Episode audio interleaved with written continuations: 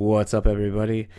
This week's podcast guest is going to be Matthew Mixon, formerly of the band Seven Angels, Seven Plagues. Uh, kind of an influential band from around here in the Midwest area where I where I live. Um, and sometimes it's very it's very interesting to kind of take a look back on some of the, the past and wonder if these bands meant as much to people in our area because of us growing here growing up here in the Midwest, or if it was really as influential as a band as as we all think they actually are. Um, and kind of we discuss, you know, a band such as Refused when they put out Shape of Punk to Come. It was kind of a flop. The band didn't really do shit. They broke up shortly after there. And in the 10, maybe 15 years, I'm kind of blanking. I, I know at least it was 10 years uh, since that record had come out, you know, and the band's uh, lineage and, and uh, legacy just grew due to them not being able to spoil it. And I kind of have wondered if, you know, that is the case with Seven Angels, Seven Plagues. So it was kind of nice talking to Matt about that, and specifically more to the fact of us discussing the documentary that he was working on. Uh, yesterday was everything. It's the documentary chronicling Misery Signal's 10 year anniversary tour of of Magnum of Malice and the Magnum Heart. It's really hard to say that when you have two ofs back to back. Um, but of Malice and the Magnum Heart uh, 10 year anniversary tour with the original lineup with Jesse back on vocals. Um, as you'll kind of hear in this episode, we talk a little bit about some of the stuff in the documentary. Again, it's not out, so a lot of it's going to be foreign to everyone listening because they don't have the frame of reference of the movie itself uh, that we're we're discussing. But what you all, as listeners of this, will know is that obviously at this point, the original lineup has gotten back together. Stu Ross, uh, who left and started or joined Comeback Kid, is back in the band as a guitar player. Uh, Jesse is back as the vocalist. Karl and uh, Greg, the guitar player and former vocalist, are, are gone. Um, we discuss a little bit of, of that in this as it does kind of permeate into part of the documentary. And at the time, obviously, of this being filmed, you know, everything that's happened wasn't announced. It, it wasn't, you know, hadn't come to fruition yet, but uh, with it being now two two years, three years later uh, since this documentary was filmed, and everything kind of panning out the way it did, um, it's kind of a little interesting to see the writing on the wall as to what ended up happening with this band and, and the reformation of the the original band. So we discussed that, and I, and I really want to thank uh, Matt for being open and honest about some of that, because as he makes mention in this, there's there's kind of some shrapnel that some people get, and there's some sh- you know shit talking kind of going on, and this band allowed him to showcase all these you know this whole journey and and the story warts and all and there's definitely some warts in there and i think it's definitely going to be a lot more honest than than people probably are expecting. So without further ado here's my chat with matthew mixon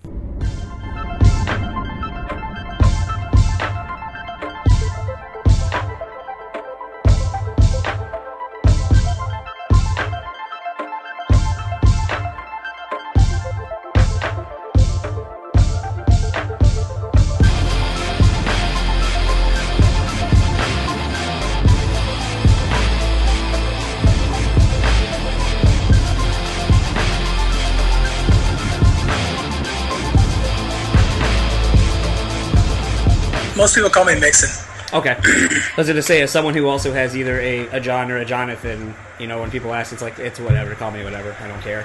Um, but I know some people are weird about their name, so.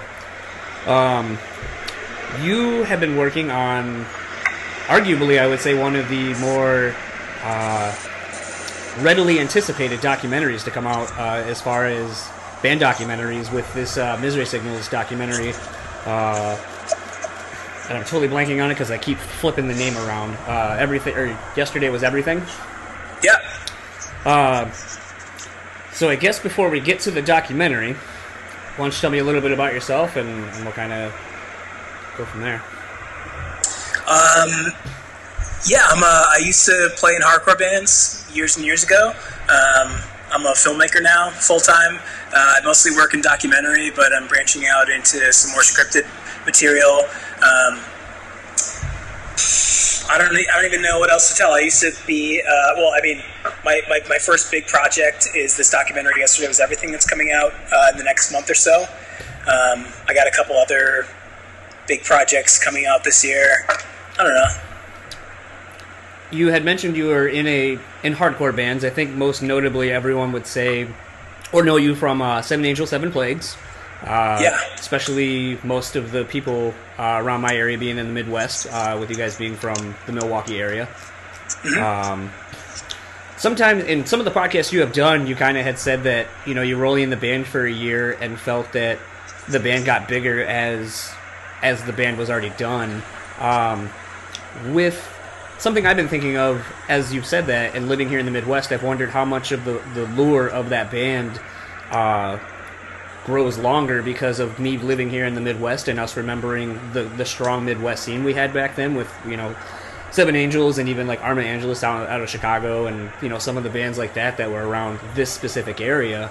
Um, but did you find that the kind of the legend of that band has has actually made it past even you know just here in the Midwest that it carries strong like ties out to the, like the West Coast or even further? Oh yeah, yeah, big time. In fact, like uh, that whole scene, like the Midwest medical metalcore thing, is uh, I, I never realized how uh, much of like a, a niche um, sort of subgenre it was because I meet, I mean, I, I've heard more about it in recent years than I ever did at the time.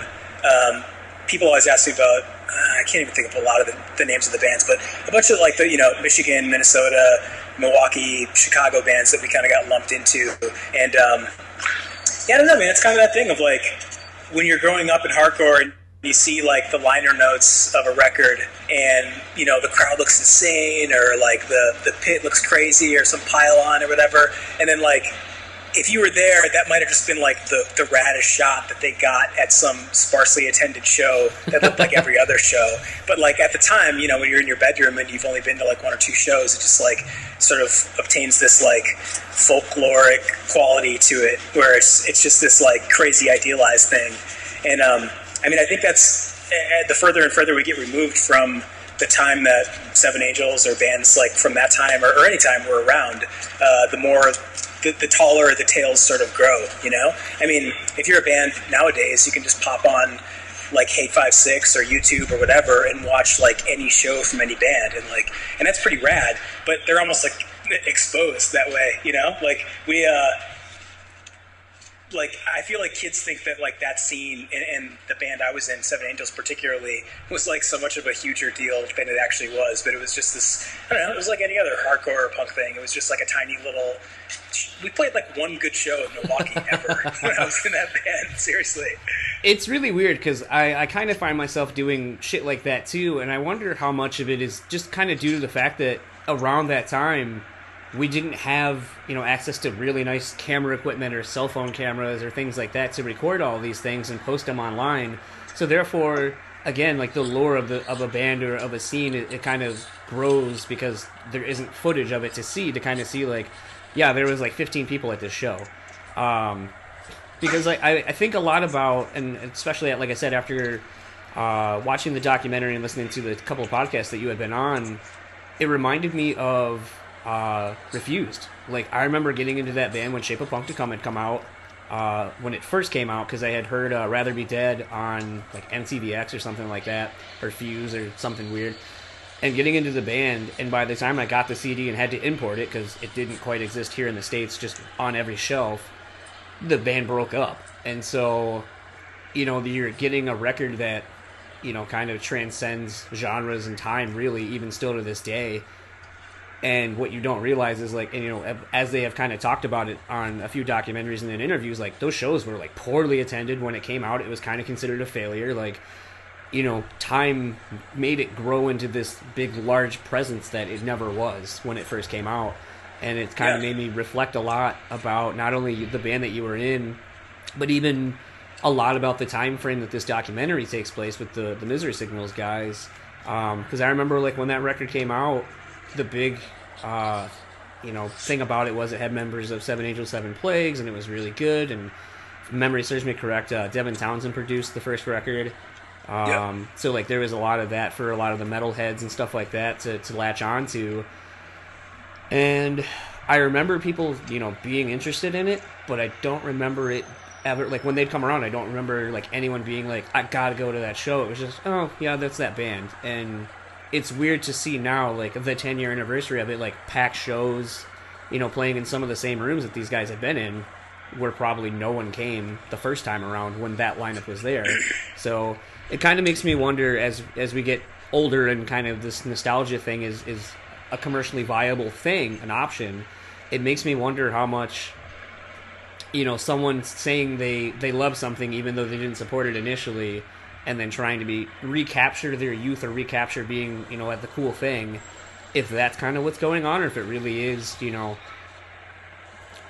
remembering a time and place uh, for these people. And it seems to be in the documentary that it's more about these people genuinely latched on to the lyrics and latched on to the emotional vibe of the album and it really represents something for them very cathartic and, and emotional.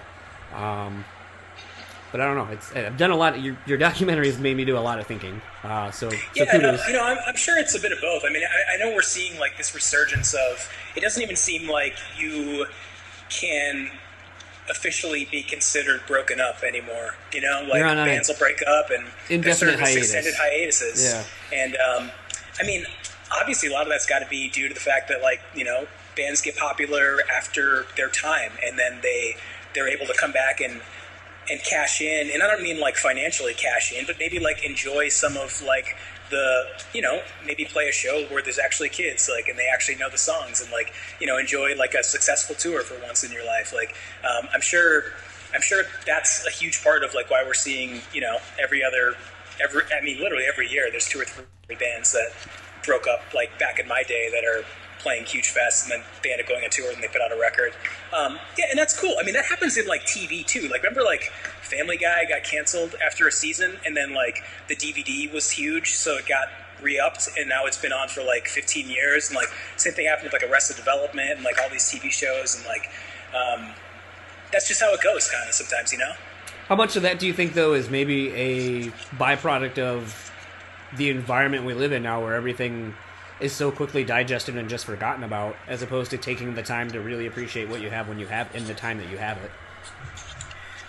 Um, I'm sorry. Could you repeat the question? I was gonna. I was kind of thinking how much of, you know, you talk about like you know things kind of re, like Family Guy, like people kind of missed the train on it when it was first out. It got canceled because it had piss poor ratings. Same with kind of uh, I wouldn't say the same about Arrested Development because it did really well. It just ended.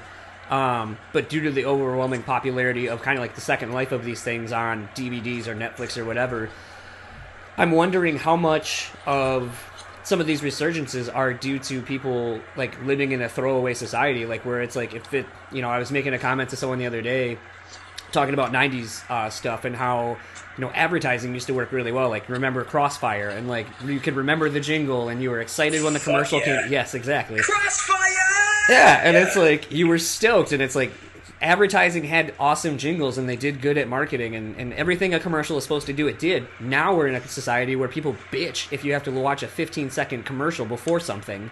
Uh, so i'm wondering like how much of that is just people not appreciating what they like what they have when they have it because we have such throwaway uh, material per se whether it be you know digital media or whatever. Yeah you know i don't know. I mean this in my experience, and, and, and I've, I've met other people who have had the same experience, hardcore is like this really, and, and, I suppose you could say punk or, or, whatever it is you're into, is like this really sacred thing to you for a couple years, and then it's almost like everybody seems to grow out of it and completely discount it and shit on it and not appreciate it. But then like years later, you know, end up realizing that it like it shaped so many of of us and sort of who we've become, and, and the, the, deeper you were into it, like probably the more affected by it you were. Um, I mean, I do the same thing now. Though. Like, unless like I don't know, man, Pantera could be playing a reunion show down my street, and if I was tired after jujitsu practice, I might just be like. I'm gonna chill and like watch Netflix. Like, let me know how the show goes, you know. Or like, but then like every once in a while, like you'll, you'll get dragged out of your house. Like I went to go see Race Trader the other night because my, my roommates playing that band, and my, my other roommate's band Climate was playing, and um, I didn't want to go because I'm a fucking tired old man, and I had to be up for practice the next day at six in the morning. But I went, and it was like, this is awesome. This is so fucking awesome, and like, I know it's I know it's that awesome all the time. I just don't I just don't appreciate it because. Uh, I don't know. I'm, I'm lazy or, whatever it is, you know. and I mean, I, I, feel like there's there's an element of that to it too. Like, um, and when I was talking about success and sort of like the how I feel like Seven Angels was never really a, successful band. I mean, you, you really, I, I, didn't mean to make it sound like you, you can measure success either financially or by the attendance of shows or anything like that. No. because, I mean, I'm sure you've been to shows where there were 12 kids and they were some of the most special shows you've ever been to, you know? Um, and, and I mean, we, we played some really special shows. They just happened to be um, in basements with like, you know, 18 kids or, or, or whatever it would be, you know? Um, like those, those things are, are still really important. And um, I, I, didn't mean to discount them before when I was saying that like we, we played like one good show in Milwaukee. That, that's not entirely true. It's just sort of like um, it just seems so much bigger in retrospect than it, than it actually was. Right. Me, you know, the time that, that I needed and, and the access really, which is what I think documentaries are, are made of. It's it's the it's the the essence of a documentary is what what did you get access to? You know, whether it be like arch- archival photos or videos, if it's a historical doc, or or in my case, when you're just following people around in real time, what are they willing to give you? Are they willing to stop and, and go into a room and take their time and tell you the truth and dig deep and share things with you? You know, um, and um, by that metric, everybody gave me crazy, awesome access, like more than I could have hoped for. Um, and it just sort of grew from there. And I think that the whole project began to become kind of therapeutic for some of them. So I think some of them got more and more on board as the thing went on. Um, and, uh, you know, for the, for the time we had, I think we got really good stuff. How do you think that if it had been anyone other than you, do you think they would any of the the information given would have been the same, or do you think it would have been it only had to be you to be able to get this the information out of them and the the honesty out of everybody? Be- well, I, I mean, they're they're a band that has they've been around forever, so they have a lot of old friends. You know, um, I'm not like the sixth member or anything. I, I, happen to be best friends with Ryan, and I've lived with Kyle and Brandon and Stu on and off for years and years, and, and I've known Jesse since the jump too. So uh, I'm very close with all of them. But I mean, I mean, hypothetically, if one of their other close friends happened to have been a documentary filmmaker, I'm sure they could have pulled off the same thing. I don't know if you know they knew anybody who was. It was sort of like a perfect, a perfect fit for me to be the one because uh, that was, you know, that's my that's my trade. That's what I do. Um, and you know, more than anything, I could get the answers from them. I could get the access. I could get the depth and the vulnerability. But also, I had the trust. So at the end of the day, you got to know that if you say something you don't mean, or you know, you come off sounding like an idiot, or, or you cry, or you laugh, or you make fun of somebody on camera, you can trust me that I'm not going to exploit that and make you look bad. You know, right. I mean, there's warts in there's warts in the film. There's things that people yeah. regret from their past. There's things that people probably regretted saying uh, on the mic in 2014. Um, but ultimately, you know, these are all decisions that we were able to talk over and make sure everyone was comfortable with it going out and um, whether or not it served ultimately served the story, which is an important story to all of them to tell.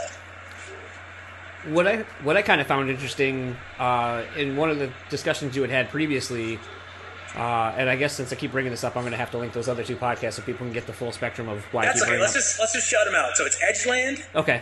With uh, my, my boy Bill, Bill Conway. Uh, awesome podcast. Yep. Um, he, he always interviews people who are straight edge or used to be straight edge. Um, and he's a, he's a comedian out here in Portland. He's like one of my best buds out here. Hilarious dude. Um, usually the conversations go deeper than straight edge. And then it's, uh, wait, is it 30 words or less? 100 words or less. 100 words or less. Yep. Yeah, which is another awesome podcast. I just couldn't remember the guy's name. Uh, Ray. Oh, shit, man. I, I kind of can't remember his last name right now either. Um, I, I, remember the podcast name, but I was trying to remember each person's name, and I, I had that written down somewhere else. Dude, why can't I remember his last name right now? I'm slipping. Me and him like became best friends. Ray Harkins. Yeah. Okay. Well, whatever. We were just talking. We had like a, a, thousand things in common, and we just have been keeping in touch. And uh, he's a great dude, and I'm really happy to have finally connected with him via podcast. But so yeah, 100 words or less with Ray Harkins. Awesome conversation. Um, cool conversations, you know, in and around this world as well. I'm, I'm probably not selling these too well, but just check them out. I'll link them for sure. Um, cool. But in in one of them, you had made the comment that you you actually don't really like documentaries, uh, which I thought was interesting. That for someone who doesn't necessarily like this, that specific form of film, that that's kind of what you've ended up doing a few thing, few projects in. Um, yeah. So I know I think those were at least a year old or close to it. Have you found that your perspective has changed? Because I know one of the other projects you're doing sounded kind of like another documentary of sorts, um, not music related though. Yeah, I, I co-directed another feature-length documentary that's being edited right now. I'm hoping it will see um, a couple of film festivals by the end of this year and be released probably around this time next year. Um, it's about a high school in Milwaukee, Wisconsin that has a high population of LGBTQ students, um, and it's it's about an art project that takes place there. It's very much about identity and um, sexuality, socioeconomic conditions. Um, all a thousand different things. It's it's uh, um, but yeah, it's a documentary. It's, a, it's another feature length doc that I co-directed. Um, yeah, no, I still don't like them. here's why. Okay, here's why. They, they, end up being like like the garbage can of like. Uh, I don't want to say the garbage can. They end up being like the default thing people want to make about a thing. Okay, so like, let's say you have a story, right? That story could be told. Uh, it could be a play. It could be a book. It could be a song. It could be a poem. It could be a, a, a scripted film with actors in it. It could be a documentary film with talking heads, archival footage, maybe even like verite, somebody following somebody else around. Or it could be, and so often is never, like a long article on the Atlantic or in Esquire or something where somebody where they just have like they have the sources and they tell you a bunch of shit and you're like, oh, now I know the story of such and such, as opposed to no, you have to sit and give us your eyes and your ears and all of your attention for 90 minutes, and we're going to tell you something that you could probably could have just read in 20 minutes. Um, but I mean, that happens everywhere. Like you, you see, I mean, I see personally a lot of like biopics that I wish were documentaries because I'm like watching um, Joel Edgerton in Lo- in that movie Loving or, or whatever, like acting out a story that I wish I could have just heard like I don't think the, anybody from that movie is still living, but I wish I could have heard people actually talk about and like you know you like you see a biopic and at the end they show the photos of the people that it was actually about and you're like you get all teary eyed and you're just like fuck I wish it had just been that the whole time you know Bloodsport. What's that? Bloodsport? Yeah, when they show the real Frank Dux and you're just like what the fuck. That Oh shit! I didn't even. I, I haven't seen Bloodsport since I was watching Cinemax at like two in the morning at age thirteen or whatever. So I just always remember the thing that always stuck with me is like you're just like, man, this is a really interesting like action movie, and then like the very end when they don't mention any of this shit in the beginning, it's just like the real Frank Dux came back and he set all these records and blah blah blah, and then I was like, well, how do you know he set these records? Because the Kumite is like. It's secret, and you can't. There's no press, so how do we know that he won? Like, obviously he's alive, but it's like, how do you know he won like six of these things in a row? How do you know he had the fastest knockouts? Like, you don't know this shit. Like, speaking of your own lore, it's like, yeah, I went to the Kumite, and let me tell you all about it. I killed everybody, and I had the fastest everything. Like, well, where Yeah. do you have like the? Can we find any of these things or check your stat? No, nope. I'm sorry. so it's just like one of those that I've always like kind of looked at that as like being like, oh, like, that was based on a real story. Like, oh, okay. it's and sorry to cut you off on finishing your thing though, but I, as someone who really actually enjoys documentaries of all kinds, specifically band ones, it's it's kind of interesting that someone that did it. I think you did a really good job with it, and it kind of really, like I said, it it uh, was very heavy emotionally, and uh, even now, like today, I was casually listening to the uh, Malice record and some of the stories that get discussed about the specific songs and the lyrics and stuff like that. I feel like I have more, like they resonate a lot more than they ever have. And even knowing some of the stories, having read, like you were saying, like you could read these stories really quickly. I've known some of these stories, but being able to, like, to see Jesse talk about, you know, some of these lyrics and, and where they came from in conjunction with some of the, you know, the photos that you included in some of, like, the, the paper clippings and whatnot, really adds just, you know, so much more weight to, to what's going on and what they did uh, back then. Uh, so it's interesting that for someone, and maybe it's because of your disdain for how some of these documentaries that you do watch comes across, that you put more effort into making sure yours doesn't fall into these same trappings. Is, is that a possibility, or am I just kind of reading way too much into it? Well, I mean, okay. After after shitting on documentaries real hard, I just want to say that like the, the kind the kind that I do like are ones like you see on Vice a lot, where it's just like a camera is following a thing that's happening, and that's what we're talking about. And you are transported to a time and place and given access. You you know you travel to uh, whatever Botswana or something and like hang out while they like blow up these oil fields or something, and you're there and you're seeing this shit happen in in you know quote unquote real time. Obviously, it's you know it didn't happen like it's not live, but like you're seeing it happen there, as opposed to what so often ends up being the case, which is like somebody in a studio talking head video and they're just telling you something, and then you see a picture of it. That, that, that's the shit that bores the hell out of me. Not that it can't be done well. Obviously, there's great documentaries and bad documentaries, but like the kind I like to make are the ones where I'm just in somebody's face with the camera, following them around, and I'm giving you access to hopefully uh, an interesting story that's unfolding live in real time, which is what Yesterday Was Everything is. It's sort of a story about an old story, but also a story that's taking place in real time, and they're weaving together and coming to um, a point. How long did it take you to come to that narrative for the for the documentary? Was that a, a very was the vision for it pretty obvious from the get go of what you wanted to do with it, or was it something kind of as you went through and kind of like because I could see like the, the kind of re going back and, and kind of really delving deep into the band's past around that time frame to be one thing, but as you're saying, like you're, you're telling a story about another story, and then they both kind of collide between you know everything that's going on. What is that something that you're able to see like ahead of time that that's what you want to do, and you're just trying to do everything to do it, or is that more something that comes together in the editing floor and as you're putting everything together, or even maybe during the process, like midway through?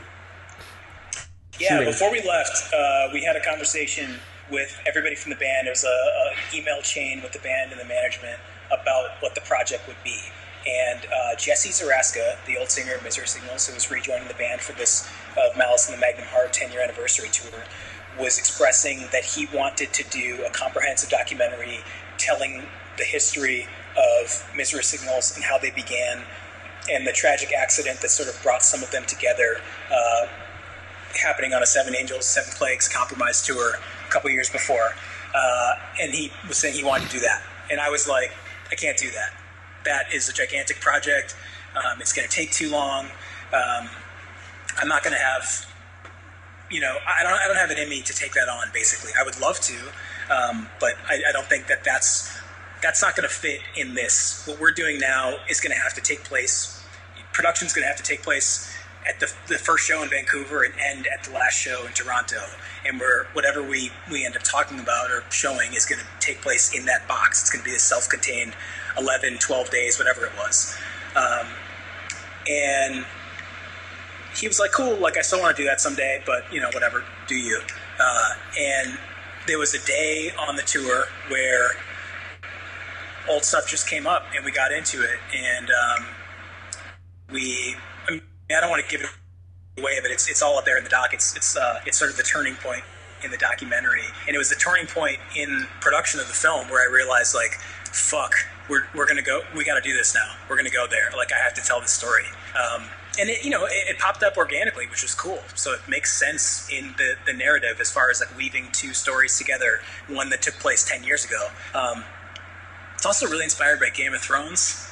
Uh, those of you who watch the show don't know. I mean, I don't, I don't know how deep they got into it in the show because I stopped watching the show after season three because it just got too well, far removed from the books. Some of my favorite things about the books is that it's two stories being told at the same time, and they're they're not weighted equally, but there's like this this mystery of this thing that happened years and years before we we meet up with our characters, and it sort of gets told in rumors and in flashbacks and in um, you know just in the character spots and sometimes in conversations, and you never sort of get all of it. So it's two stories that are still building, and I don't really even know how the historical one ends at this point in the books, and. Um, and I was like, oh, cool. And we kind of we sort of tell the story that way in this doc as well. We're telling a story of how this band got together, and then we're telling a story of this band sort of trying to keep it together um, years and years later.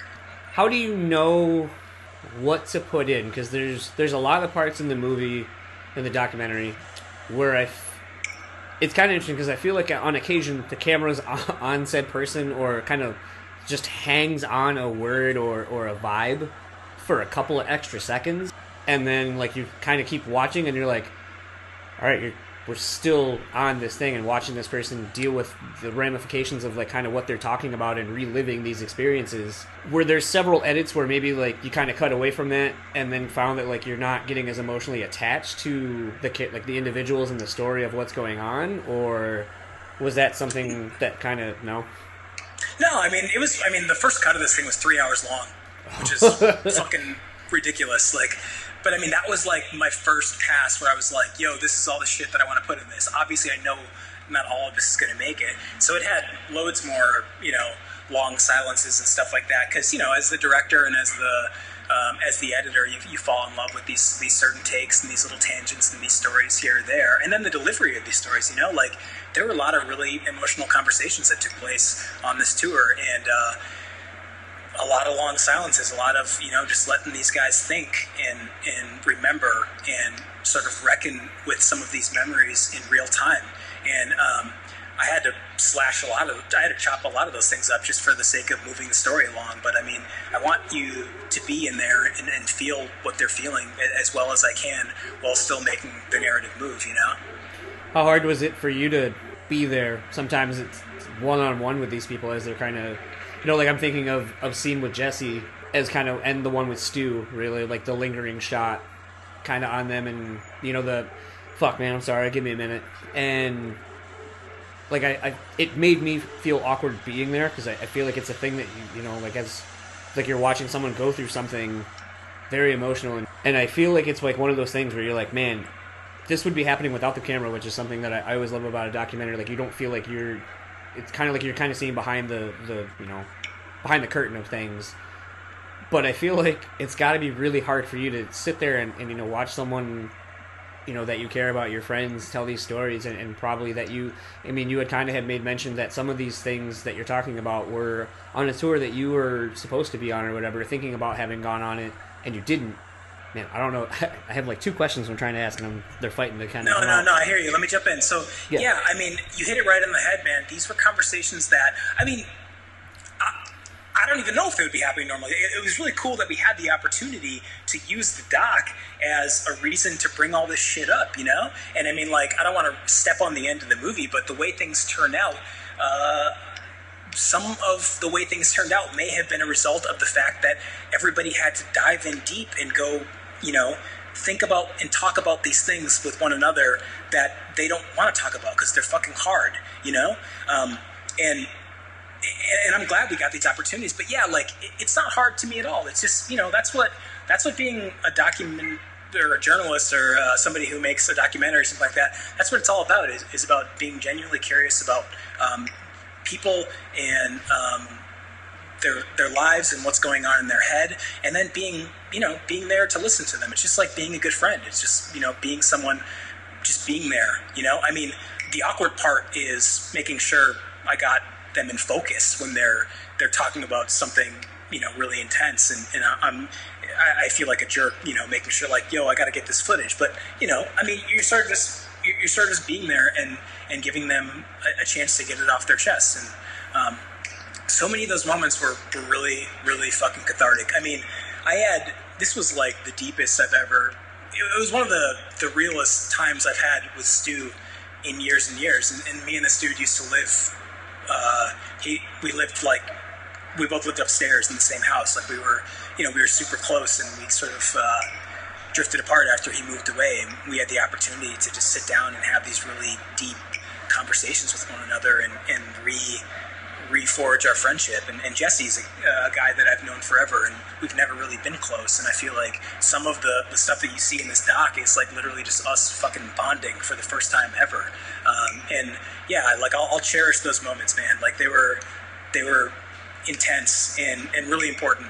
Um, oh wait, I remember what I was going to say. The other thing is too is you're talking about like this sort of affecting me as well. Like this is I guess another reason, going back to your question earlier of like, could this have worked with anyone else? Uh, I, I, don't know. I think that the list of people it could have worked with maybe is a little bit smaller in respect to what I just remembered, which is that this is kind of my story too. You know, like um, a tragedy took place on a tour uh, that four of no three of my best friends were on. I mean, in retrospect, with respect to Jesse and Stu, who I didn't meet later, you know, five of my closest friends were on. Um, that I could have been, I fucking could have been on, you know? And um, tragic things happened on that tour. Um, and they could have happened to me, they could have happened to my friends. And uh, my, my band, my old band, Seven Angels, like sort of looms large in um, inside this film, and they're they're referenced a lot, and people were referencing me in the Yeah. interviews at times and saying you, and, and I would have to say like, can you say Matt Mixon? Like, because I, I didn't know how I, I was going to eventually going to frame it. It didn't turn into a problem when I was editing it, but you know, there's a lot of talk about like our band and like um, these young these young kids who who were huge fans of our band and, and the record that I was on, who um, who looked up to us and wanted to go play a, a tour with them, and you know, ended up losing their lives.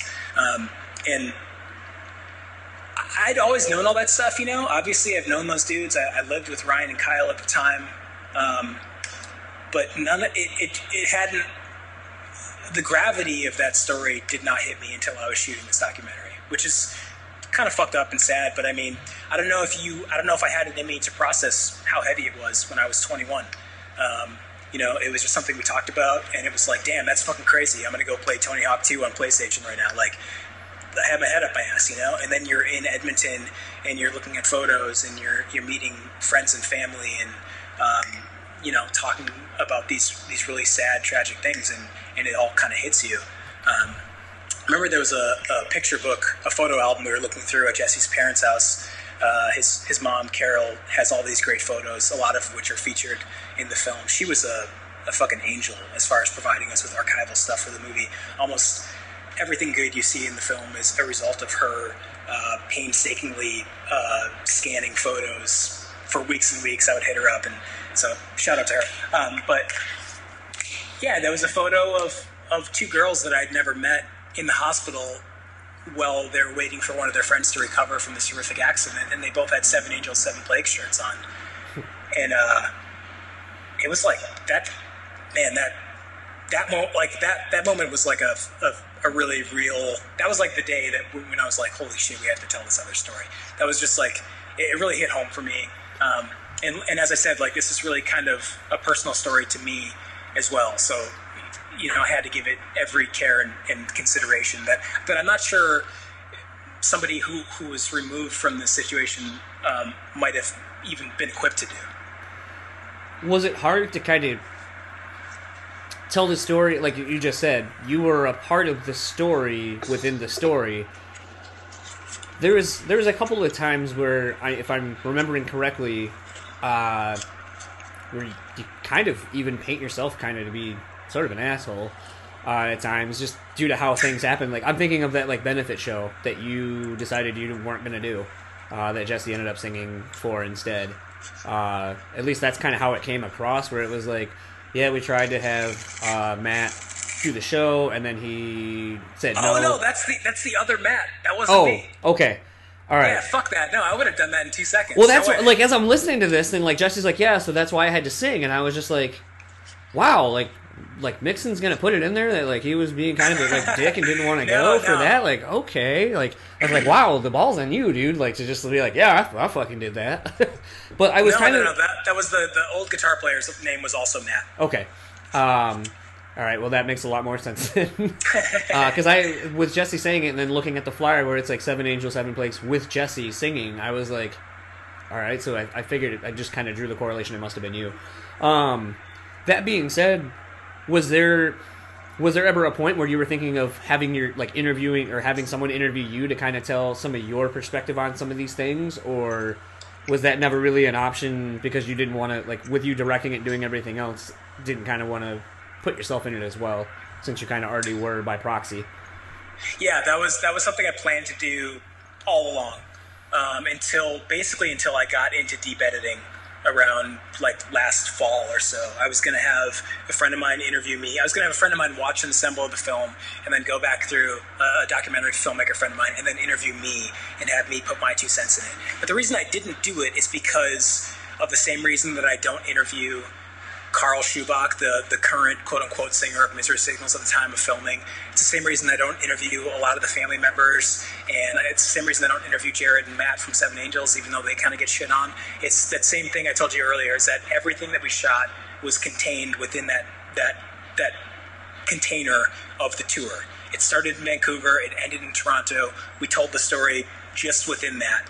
Um, and even though I was on that tour, I, I sort of wasn't. You know, there was no way to like work me in organically. We have some really fantastic interviews that make sense in the context of this film because those people were hanging out there and they're they're just you know showing up at these shows and kicking it or, or they're on the tour in a different band so we were able to kind of steal them away for a minute to get their two cents on a certain element of the, the story or whatever uh, and those all make sense within the context of the you know of the tour so it I mean ultimately I still would have done it at the end of the day because I could have just been like an ultimate like fill in anything that was unclear with my interview, be like, yo, ask me this, and then I'll just say all this shit. But we just didn't need it at the end of the day, so I, I never had to do it, thankfully. I had a picture of myself in there for a while because they showed a picture of Seven Angels, and that was like my only appearance. I think you can see me shooting some of the New York show, but otherwise, uh, no, I'm not. I'm not in this thing at all. I mean, as you just kind of spoke on some of the stuff dealing with, uh, I mean, at this point now, everyone knows that the original lineup is back together, and, and that Karl and Greg are no longer in the band did you ever wrestle with even with you know some of the shit talking that you were saying about some of the other dudes from like the Seven Angels stuff?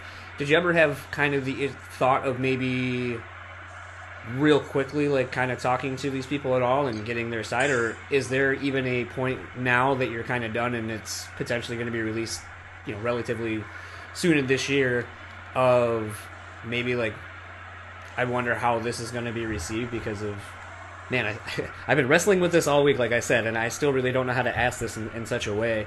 Uh, Go for it, man. I can take it. No, no, it's it's not even that I, I don't know how to ask it to not be like rude. It, it's I'm still kind of wrestling with with the thing as as we've kind of said, and for those you know when when this comes out, this will make a lot a lot of what I'm saying and what you're saying will make a lot more sense once people see this documentary.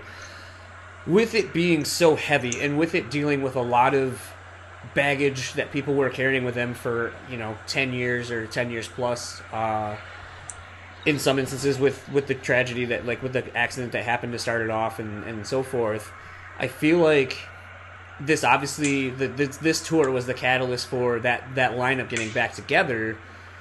But there's some things that are said that kind of lead to that kind of make you kind of feel a little awkward like you know, I kind of wish this, you know, Karl in this in this instance had a voice to at least go. Yeah, you know, when this tour was coming up, I was really excited. Obviously, being a fan of the band, uh, but when this album came out, so on and so forth, just being able to say like maybe a quick something to have it be in there. Um, but I mean, at the time, to be fair, you probably didn't know that that was what's going to happen. So I guess, in all fairness, adding that would just be extra shit that probably isn't needed. I guess now that I'm actually kind of talking my way through it from your perspective of uh, how a film should be to go. But I don't know. It's just was it kind of hard to, to throw in some of those things, knowing that you know like you're probably you probably will catch some of the brunt of the shit, or that the band maybe will catch. You know, like you had made the comment earlier about you know sometimes the band will say things and maybe regret them, but you know like warts and all. Like there's I feel like that's definitely one of the warts in the movie to me where I'm just kind of like.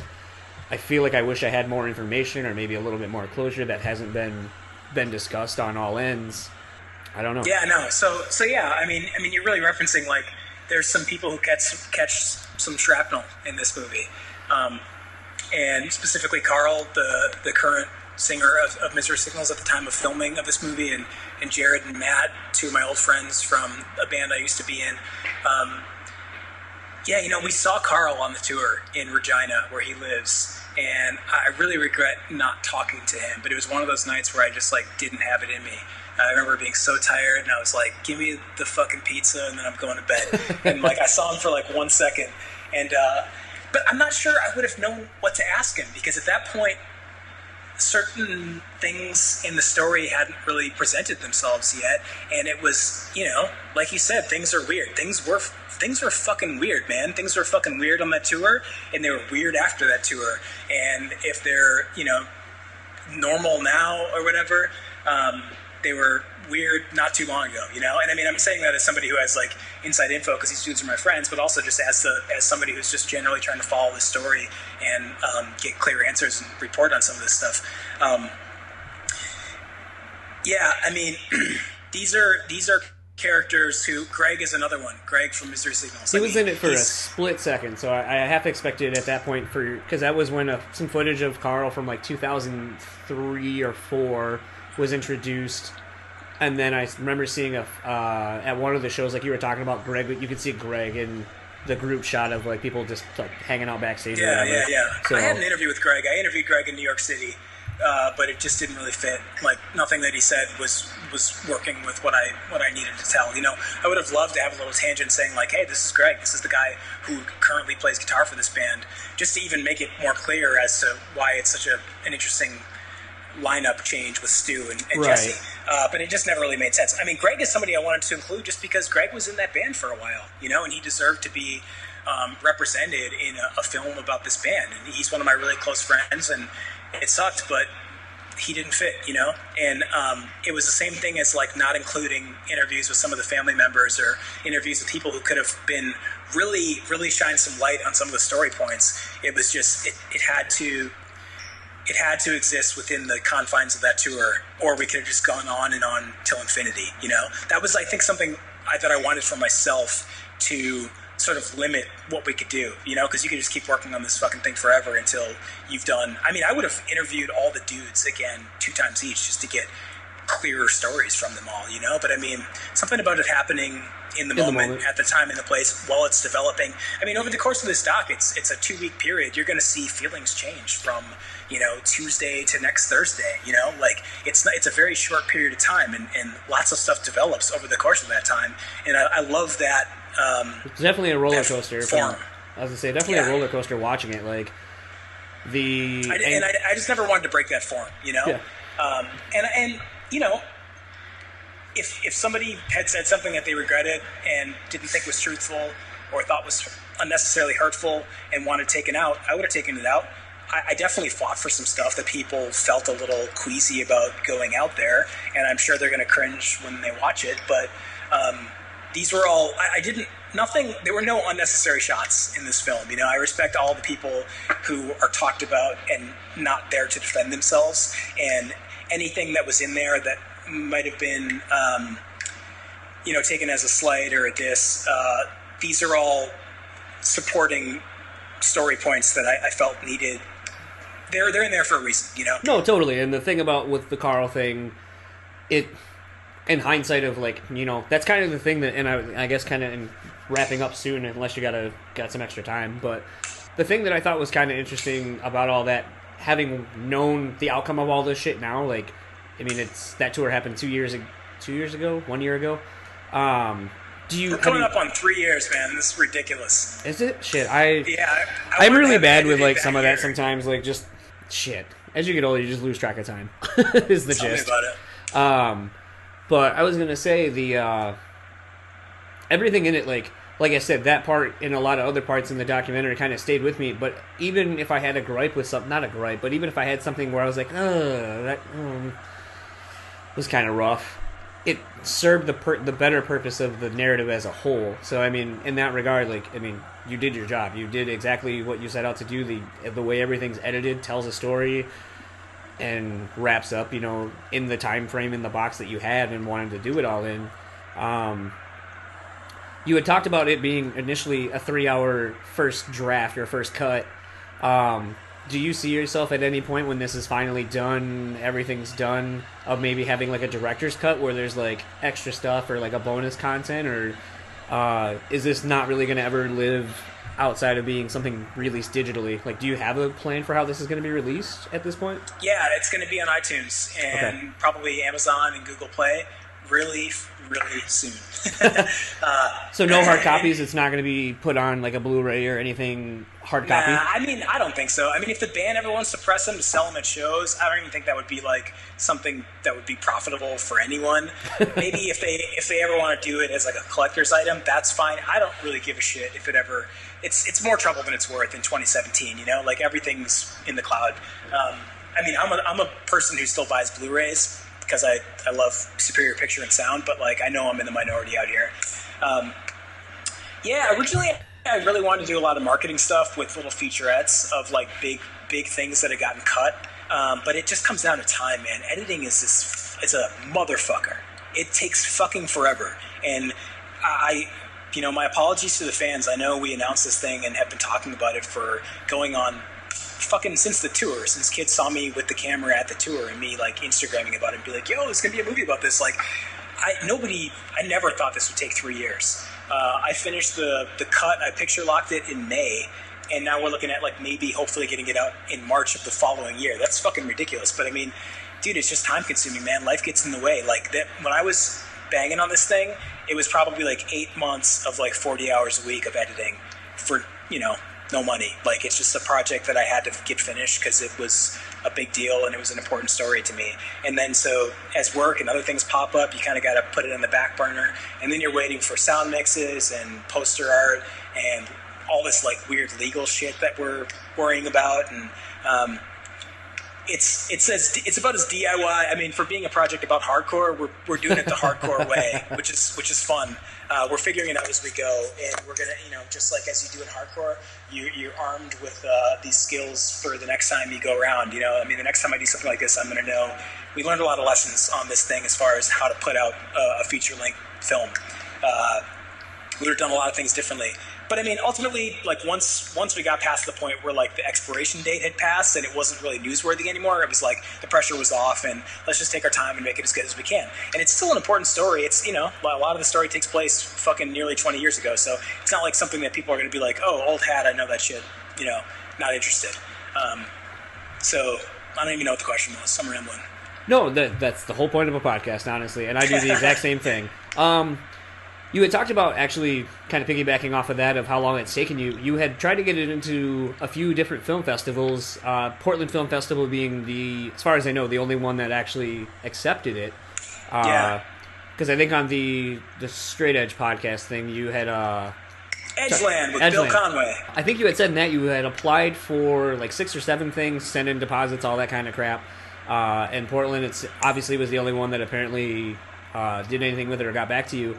Um, how did you feel getting you know a film, a documentary into a film festival, and what was the reception uh, on it? Uh, I mean, it was tight. I, I got to be honest. I was really disheartened that that was the only one we got in. We probably applied for like twenty, and got accepted by one. My shit is just too real for these punks. Like out here. No, I mean, like I know a lot of film festivals don't accept unfinished content, and I sent it out without a complete sound mix. I had missing scenes. I had like black, like scenes that weren't covered with B-roll. I had temp credits. I had temp titles, and I know like a lot of film festivals will see something like that. Like some of them even said like, "Don't bother if your shit's not done," and I was just like. Eh, it's good though, so so I sent it in anyway. uh, so yeah, I was I was pretty bummed that it only got into one, but I mean, I don't know. It's a it's about a bunch of kids jumping around and screaming in rooms and sweating on each other and screaming in mics and stuff. You know, I didn't know if it would really translate, and I, I guess I guess a lot of people weren't feeling it. Um, Portland, I feel like I just got accepted to that one because I was one of the only local filmmakers. They're like a pretty young fest, so they they needed some local filmmakers, even though they completely treated it like shit and fucking broadcast it in the wrong aspect ratio and fuck those dudes. But uh, Hold, hold on, Yeah. what, what happened? Sorry, you can't just kind of gloss over that. At least Ah, what? I mean, they're doing good work. They're they're they, they're a young film festival. They're figuring it out. But yeah, they, they broadcast my film in the wrong aspect ratio. Apparently, I didn't see it, but Oh. the guy told me after, and I was like, wanted to kill him. well, So yeah, uh, but otherwise, it was you know it sold out. It was a small theater, but a bunch of fans of the band and a lot of my friends showed up, so it was cool. reception was pretty good, and it sounds like everyone Yeah. likes it. From what you know, like I said, the two podcasts that you know those dudes checking it out, and myself, and um, I know, I know for me, it uh, like I said, it was probably. Well, actually, I guess that'll be kind of one of the last questions I ask after I make this comment. Um, honestly, that this documentary was one of the ones I've been looking forward to, like you said, since it was announced that it was th- going to be a thing. Um, as being someone who's into the band, and there's really not a whole lot of content about Misery Signals themselves, like as far as you know, long interviews or you know, uh, interviews on film per se. Um, I guess, like you said, it's kind of an art form going away, just because people would rather read something in ten minutes as opposed to watching and getting more of a backstory. Um, that being said, there was a documentary that was supposed to come out. Um, I don't even remember what the fuck it was called at this point. But I remember there was a trailer that was released, and it was supposed to come out two days after, or maybe three or four days after my birthday in September.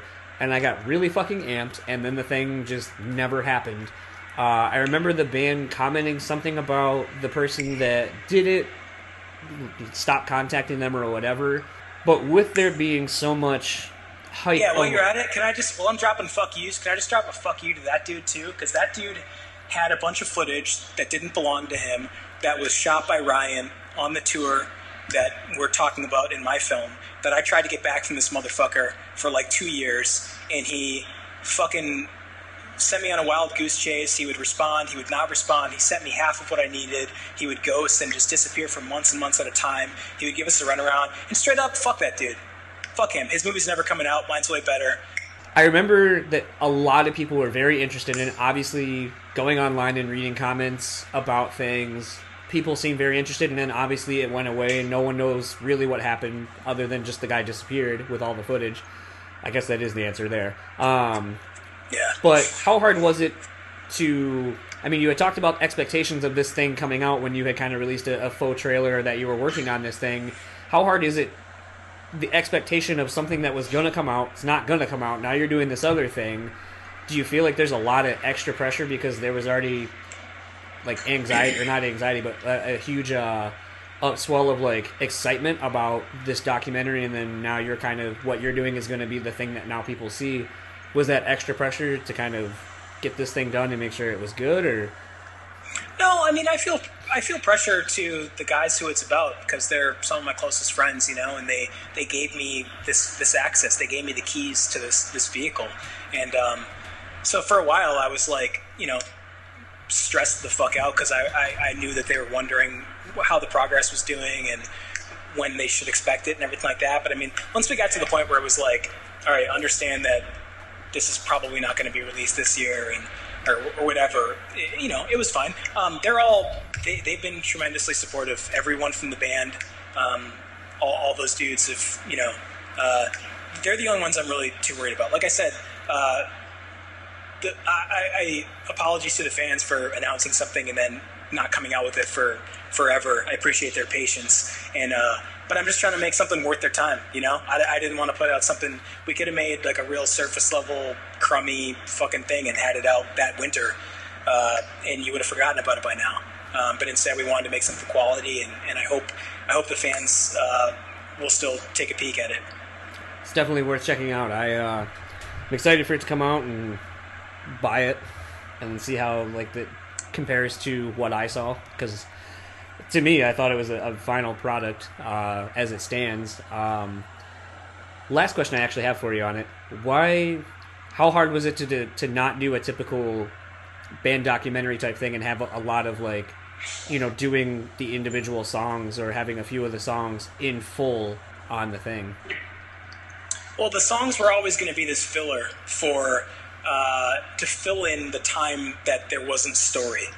And um, at first, I thought it would be 40 minutes of song, maybe 60 minutes of, of uh, or no, I'm sorry, 40 minutes of song, 40 minutes of documentary story, and then we barely reached feature length. But then, like I said, we put together that three hour cut. That was all just interviews and verite and like documentary shit. And it was like, oh, I got to put songs in this too. That's that's insane.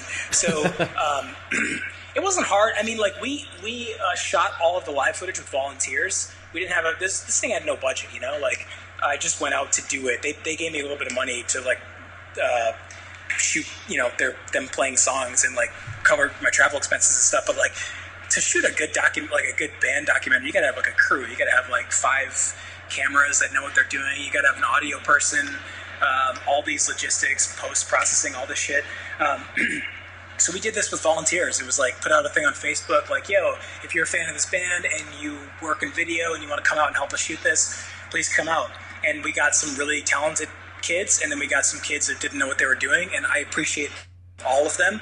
I didn't end up using a lot of the footage because uh, it sort of ended up looking too like music video ish if I was cutting from this angle to this angle to this angle, and I thought it fit more into the narrative of just being like a you know fly on the wall to have it be my camera. And you know i wasn't shooting it to make it seem like it was just one camera. I was shooting it expecting to cover it with five cameras. So you see a lot of like wobbly out of focus all kinds of stuff but like but again, like as as this process went on, it became more about the story, and everybody in the band really supported that, and they, they felt it was really on part of their brand and, and like a real misery signals thing to do to have this thing be about this intense story as as opposed to being about the music. And we get some cool musical flourishes in there. There's some there's some awesome moments in there, but it's not like you know it's not a live DVD by any means. I mean, I would say as far as like there being more stuff down the road, if the band ever was like, "Yo, can we just put some of those those sets out?"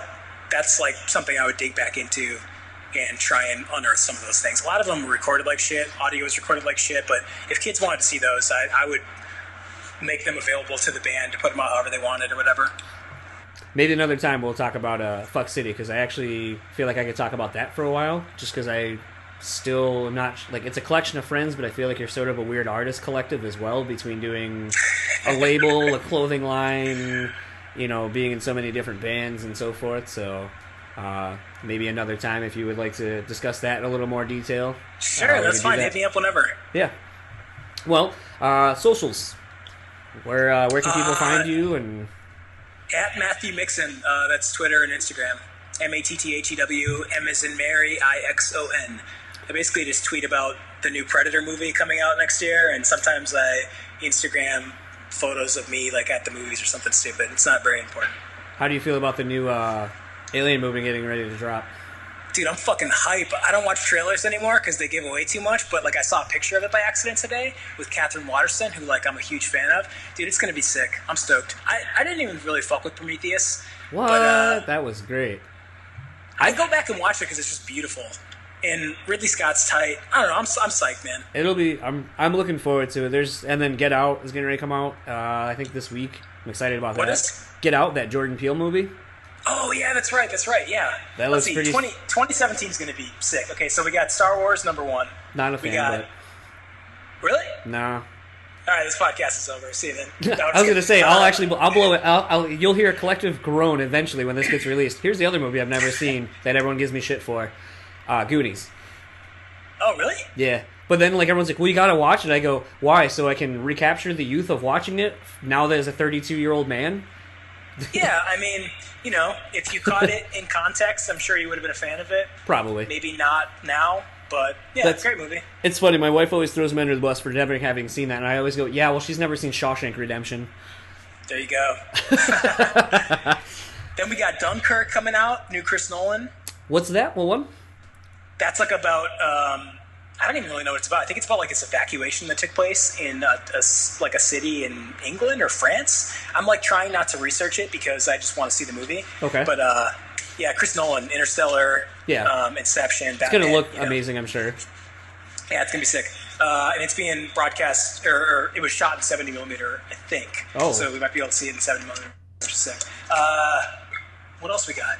Fast and the Furious 8, dude. You know, everyone shits on that franchise, and I always go into it saying like it's a fun action movie that you know, being a kid product of the '80s, like that was prevalent back then in the early '90s.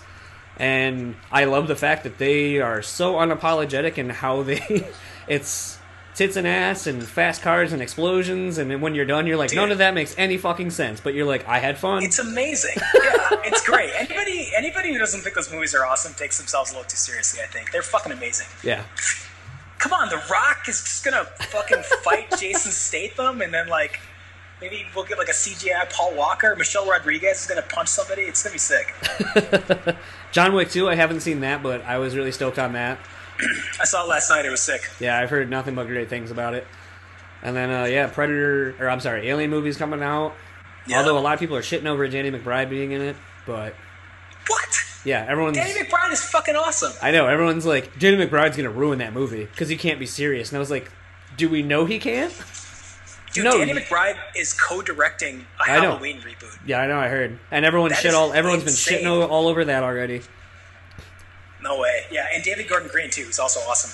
Yeah, so Yeah, it should be it should be a good year. Plus, you got yesterday was every yesterday, yesterday was everything coming. see, I don't feel so bad for fucking it up now. Yeah, man. Actually, it's been funny because as I was thinking about it, I was like, oh yeah, just think of the email, and I was like, no, that was just YWE, and that's not what it's called.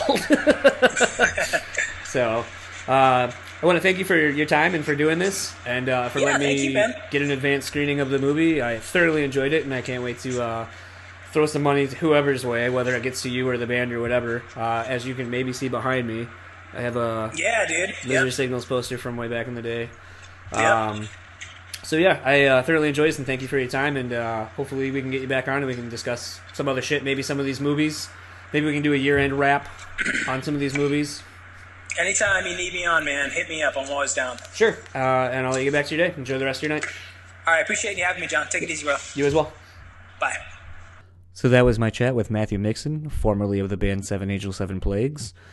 Um, a lot of information about the upcoming documentary. Yesterday was everything. The Misery Signals documentary about the 10 year anniversary tour of the Of Malice and the Magnum Heart lineup uh, and subsequent tour.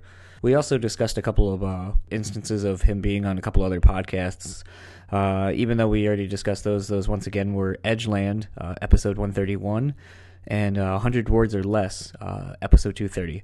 So if you want to go back and give those podcasts a listen and, and kind of hear some of the other things that they discuss on those, uh, feel free.